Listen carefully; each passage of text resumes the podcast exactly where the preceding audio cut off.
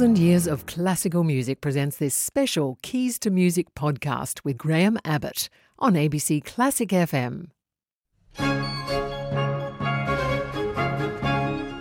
Hi, this is Graham Abbott. Welcome to Keys to Music on ABC Classic FM.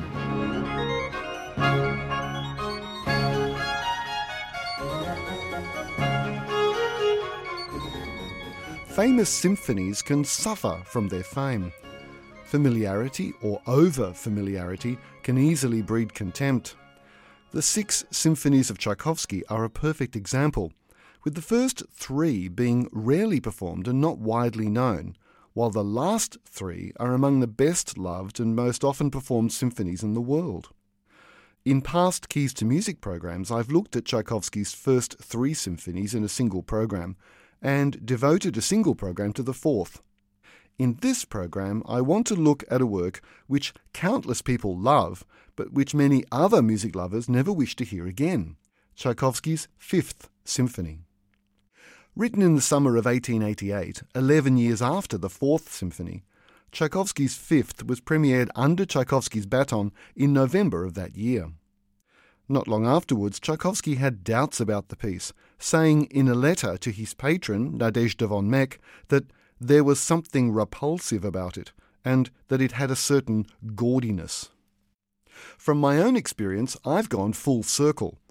As a child, I recall loving this work. It was one of the recordings my parents bought their strange classical music loving child. As an adult, I've shied away from it, finding much more to interest me in the Fourth and Sixth Symphonies. In fact, coming to it again to prepare this program was the first time I had heard the work for years, and I was pleasantly surprised to find much in it that caught me on both an emotional and an intellectual level. I've started to love it again, and I'm relieved about that. The Fifth Symphony is cast in the traditional four movements, but Tchaikovsky links all the movements together with the appearance of a theme heard right at the beginning. This takes even further something he did in the Fourth Symphony, where a terrifying brass fanfare signifying fate is heard at key moments in the first and last movements. Tchaikovsky himself identified that theme as fate in his description of the Fourth Symphony's meaning in a letter to von Meck. The theme in the Fifth Symphony is very different in character, and I tend to follow the idea of some writers who call it destiny. It's heard in the introduction to the first movement, played by both clarinets in unison, very low in their register. The home key is E minor.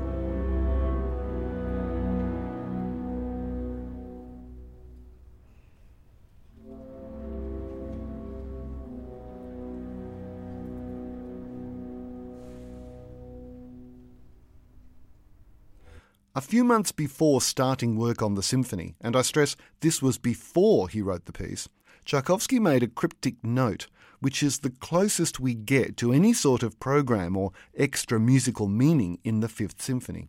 It relates to the first movement. Introduction, complete submission before fate, or what is the same thing, the inscrutable predestination of providence. For the rest, the main allegro section of the movement, Tchaikovsky outlines his thoughts behind the two main themes.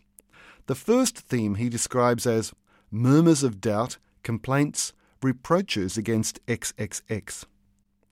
XXX is usually identified as code for Tchaikovsky's homosexuality, but this is not necessarily the case. We are so used to hearing Soviet era propaganda unthinkingly recycled that Tchaikovsky was tormented by his sexuality and hated himself.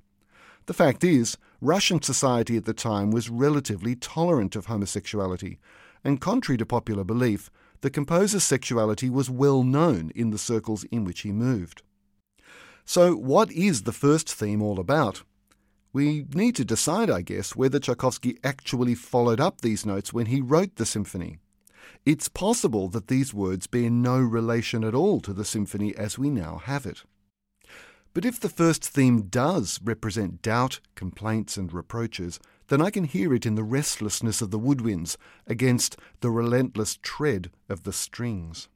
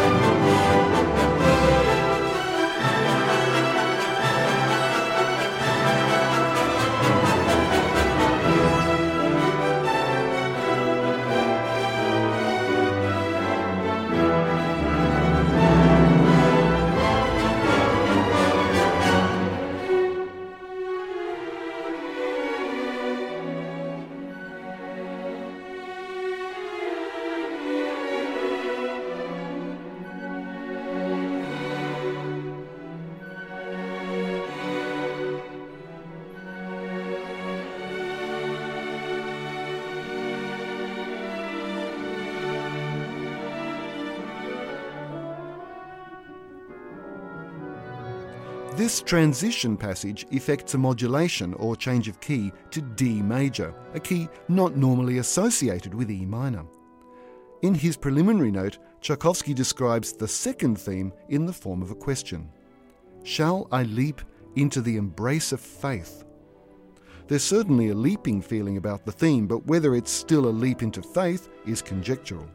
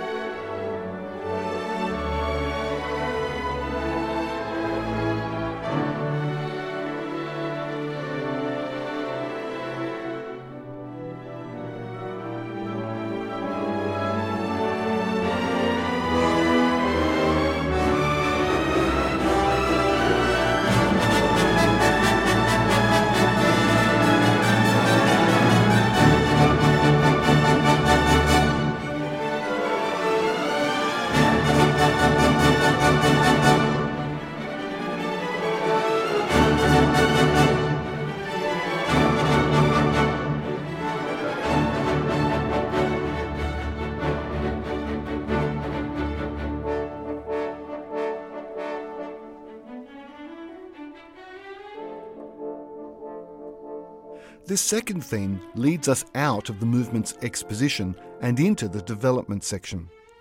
Tchaikovsky's formal writing, especially in the symphonies, is often criticised for repeating rather than developing themes. And while that is often true, in the first three symphonies especially, the development section of this movement masterfully combines and reworks the themes. There's also a reminder of the stormy music in his much earlier orchestral tone poem, Romeo and Juliet.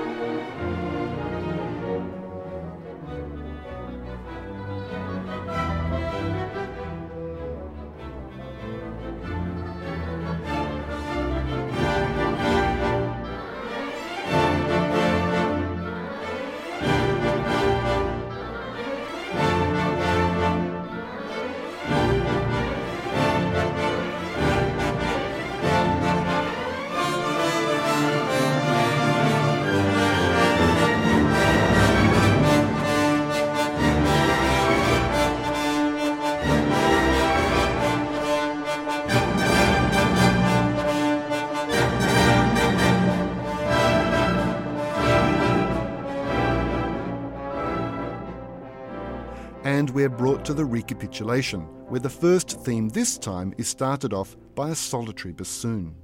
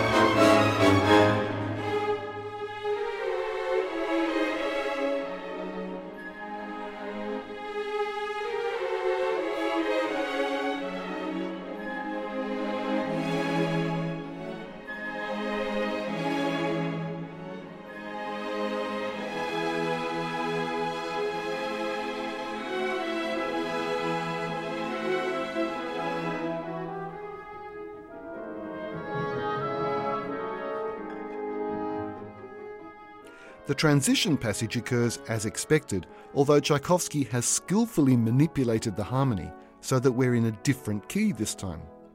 When the leaping second theme occurs, we'll be in E major, the tonic major key, and a key in which it would be absolutely acceptable to conclude the movement.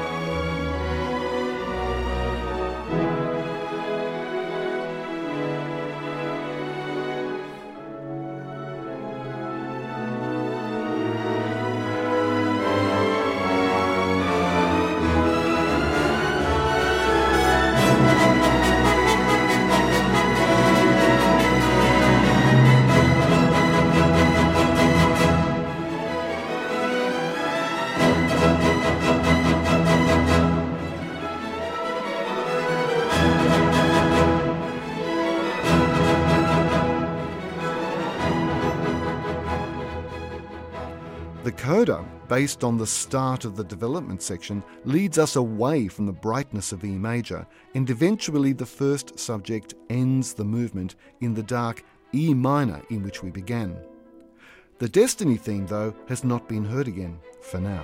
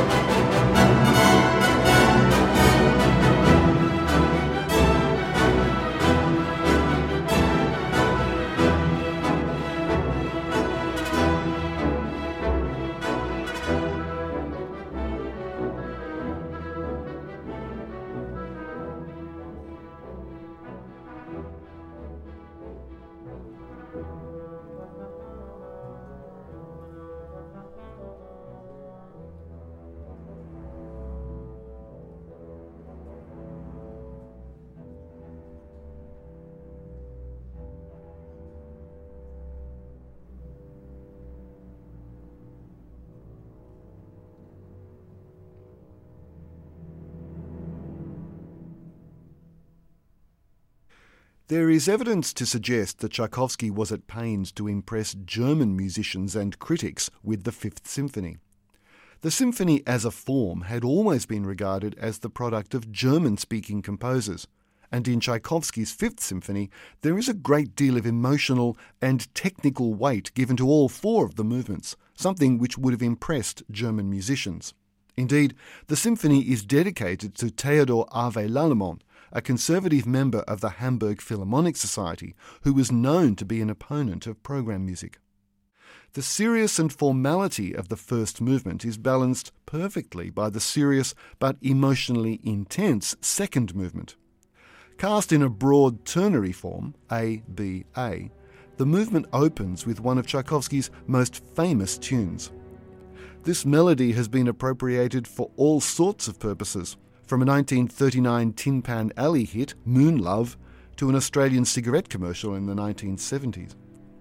Tchaikovsky clearly viewed it as a love theme because in the score, over the top of the famous horn melody, he wrote, in a combination of Russian and French, Oh, that I love you. Oh, my love. Oh, how I love. If you love me. Exactly who Tchaikovsky had in mind, we have no idea but it was clearly somebody very special to the composer if they inspired him to write this.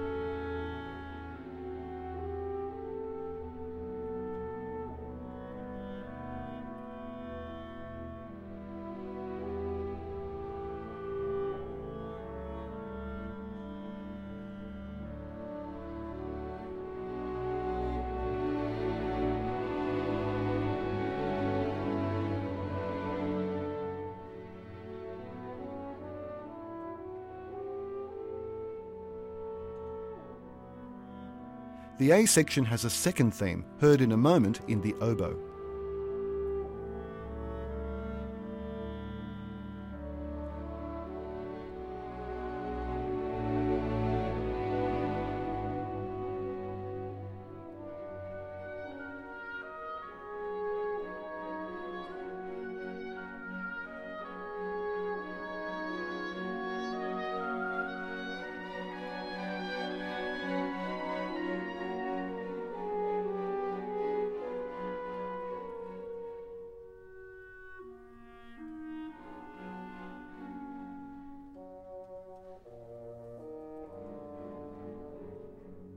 We then hear both themes again the first theme in the cellos, then the second in the violins and violas.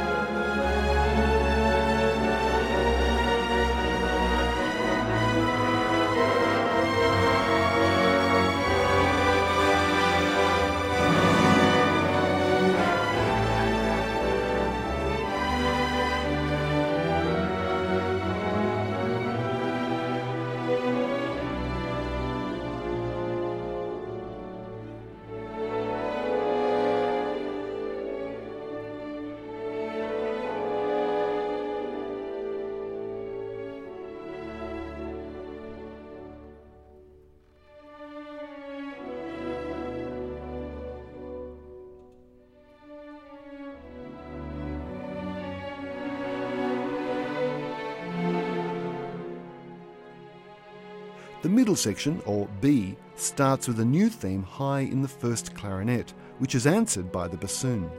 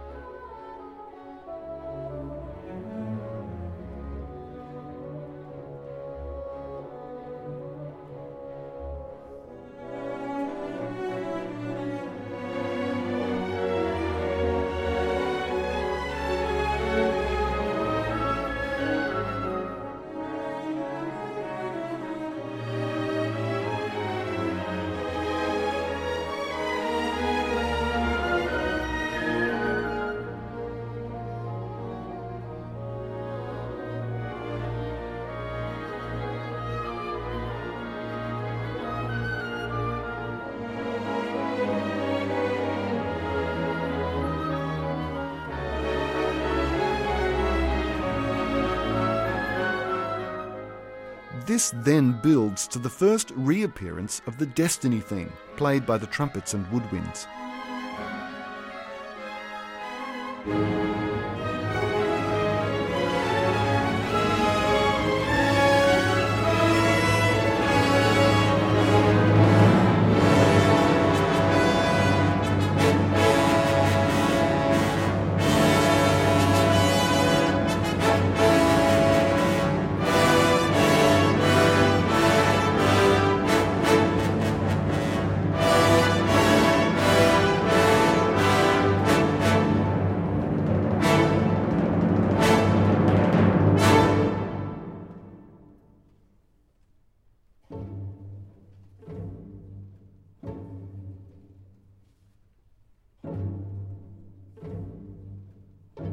But this is short lived, and we return to the A section melodies.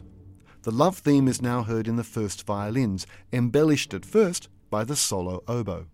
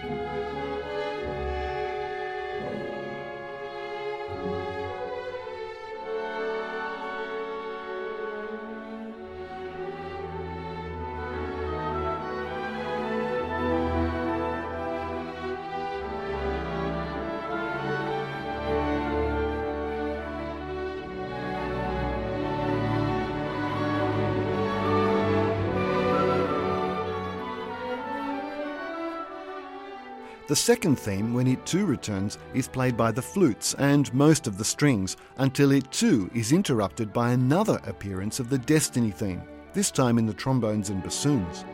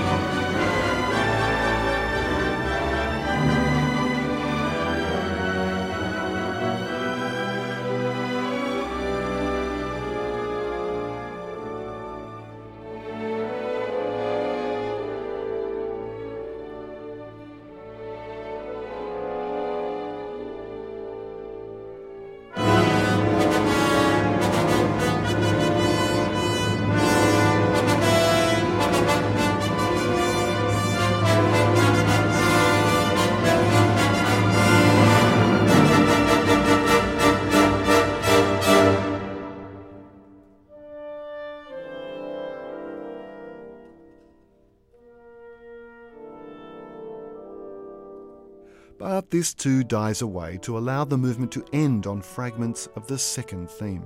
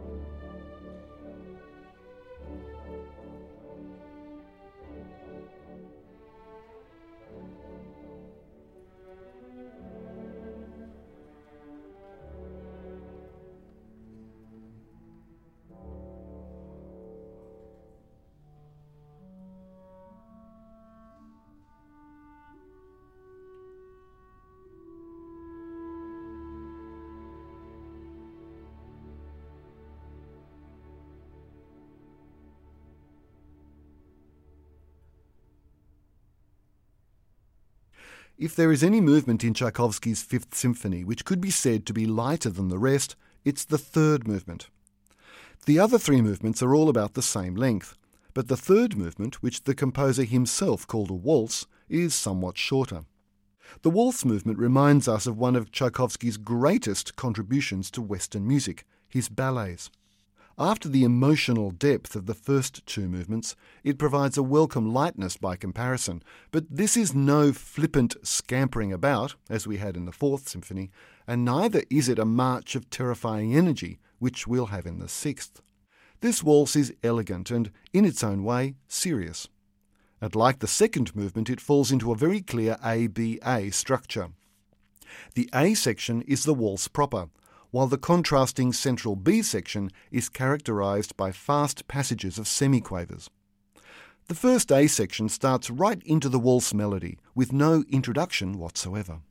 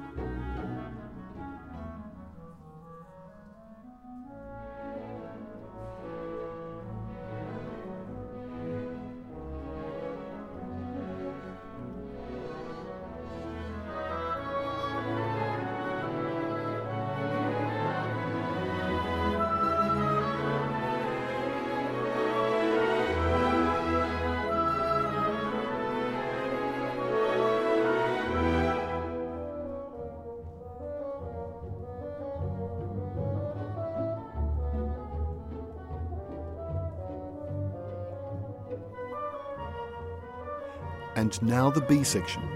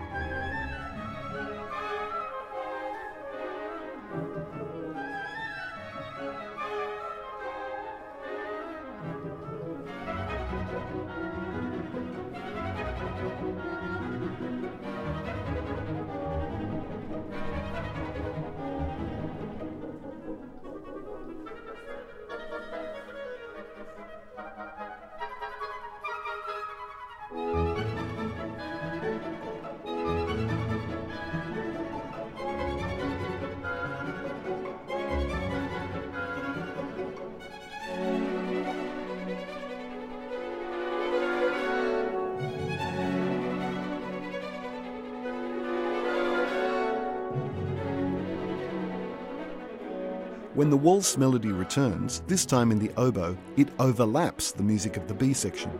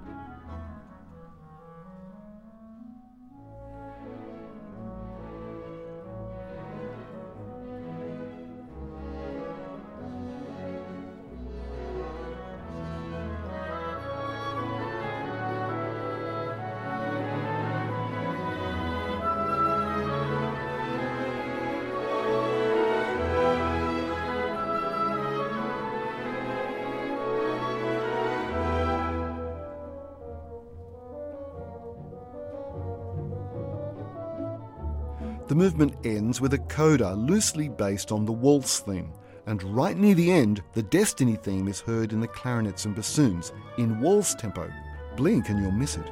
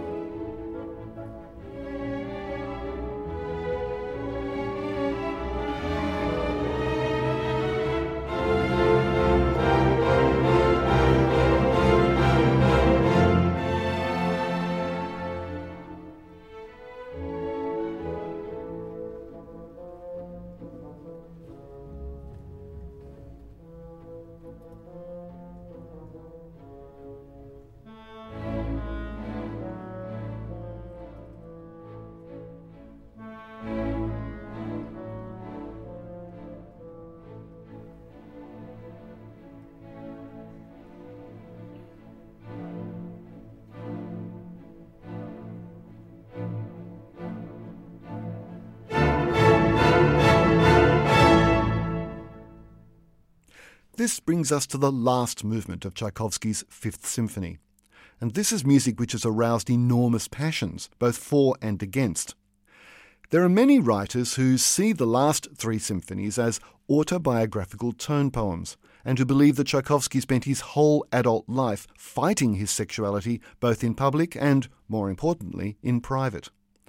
Such writers see the triumph over fate in the Fourth Symphony and the triumph over destiny in the Fifth as dishonest pretense on the part of Tchaikovsky.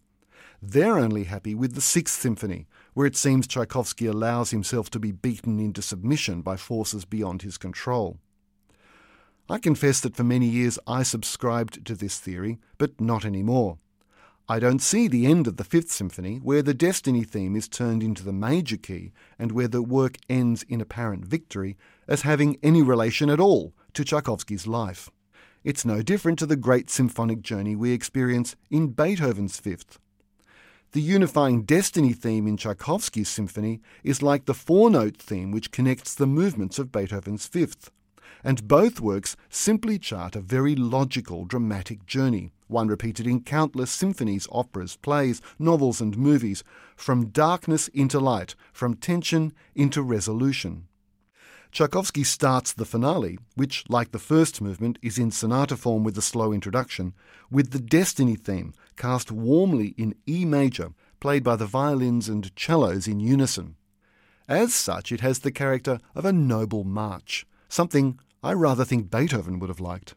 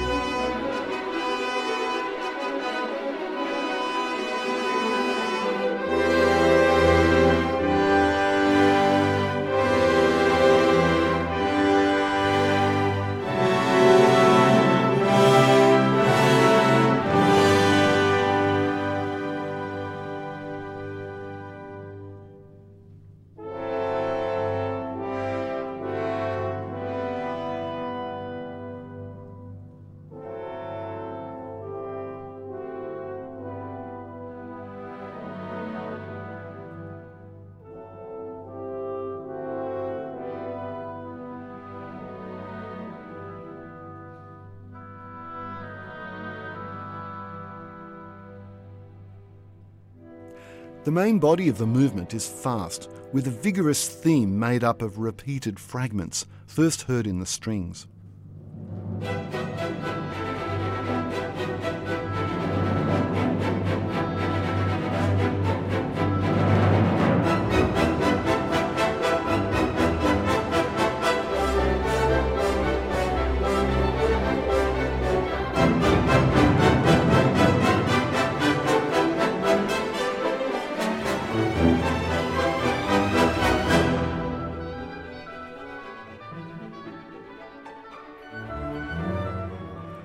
Transition is a total contrast in mood and articulation.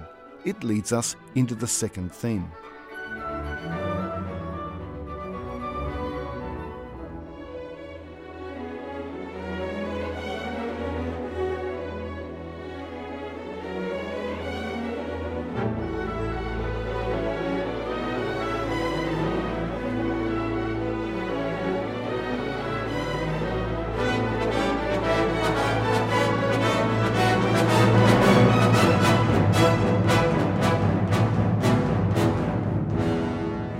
This is the second theme in the woodwinds.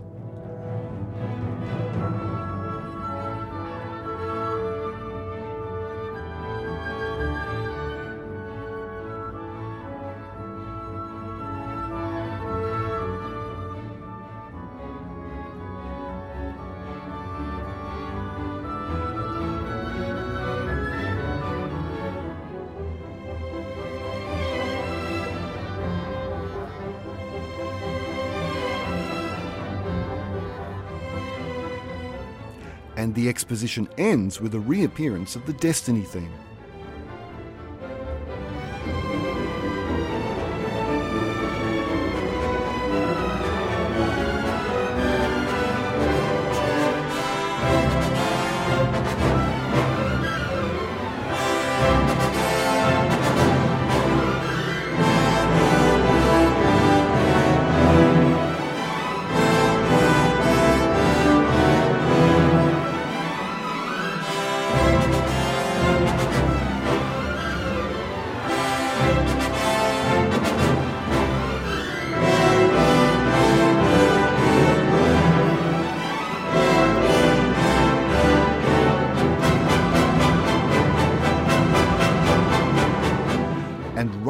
Tchaikovsky shows how the first theme is derived from the end of the Destiny theme. The first theme of the finale is the same as the end of the Destiny theme, only played twice as fast. We're now in the development section, and Tchaikovsky bases this on both the first and second theme.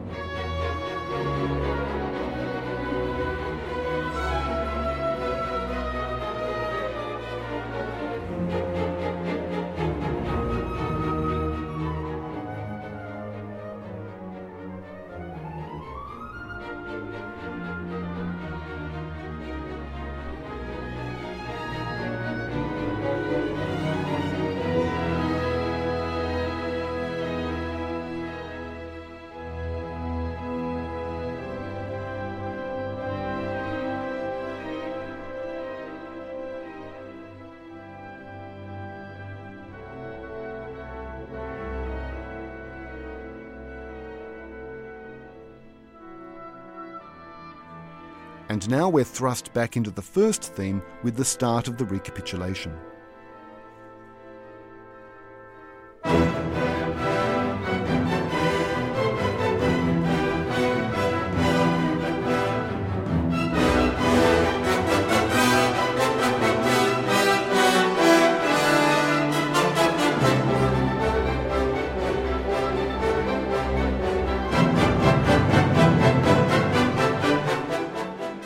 The transition.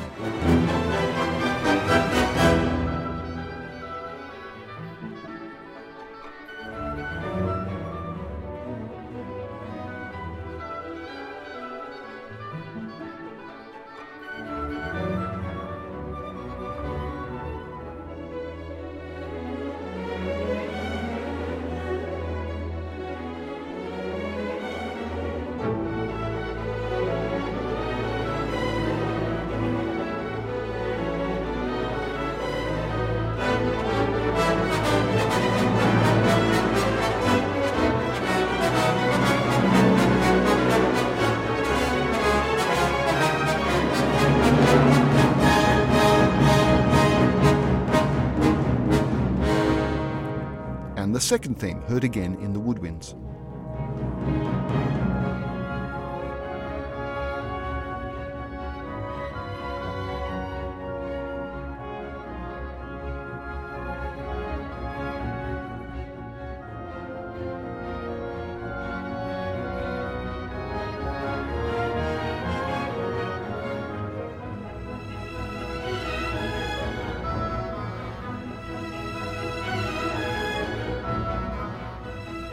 And as with the exposition, the recap too is crowned with a statement of the destiny theme.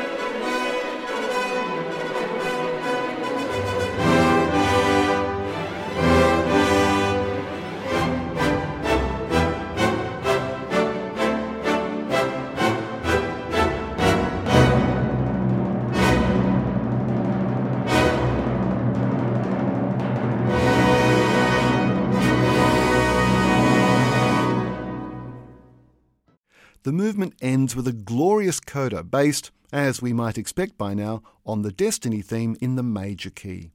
In addition to this, Tchaikovsky works in an extraordinary reference to the first subject of the first movement, reminding us of how far this journey has taken us.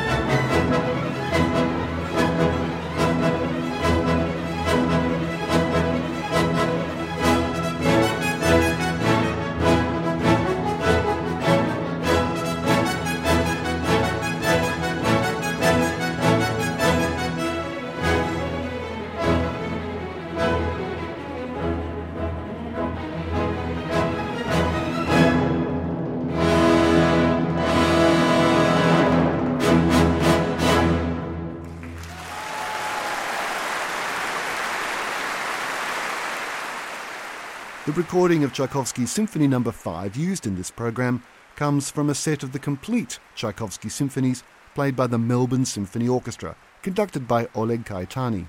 This particular performance was recorded in 2007.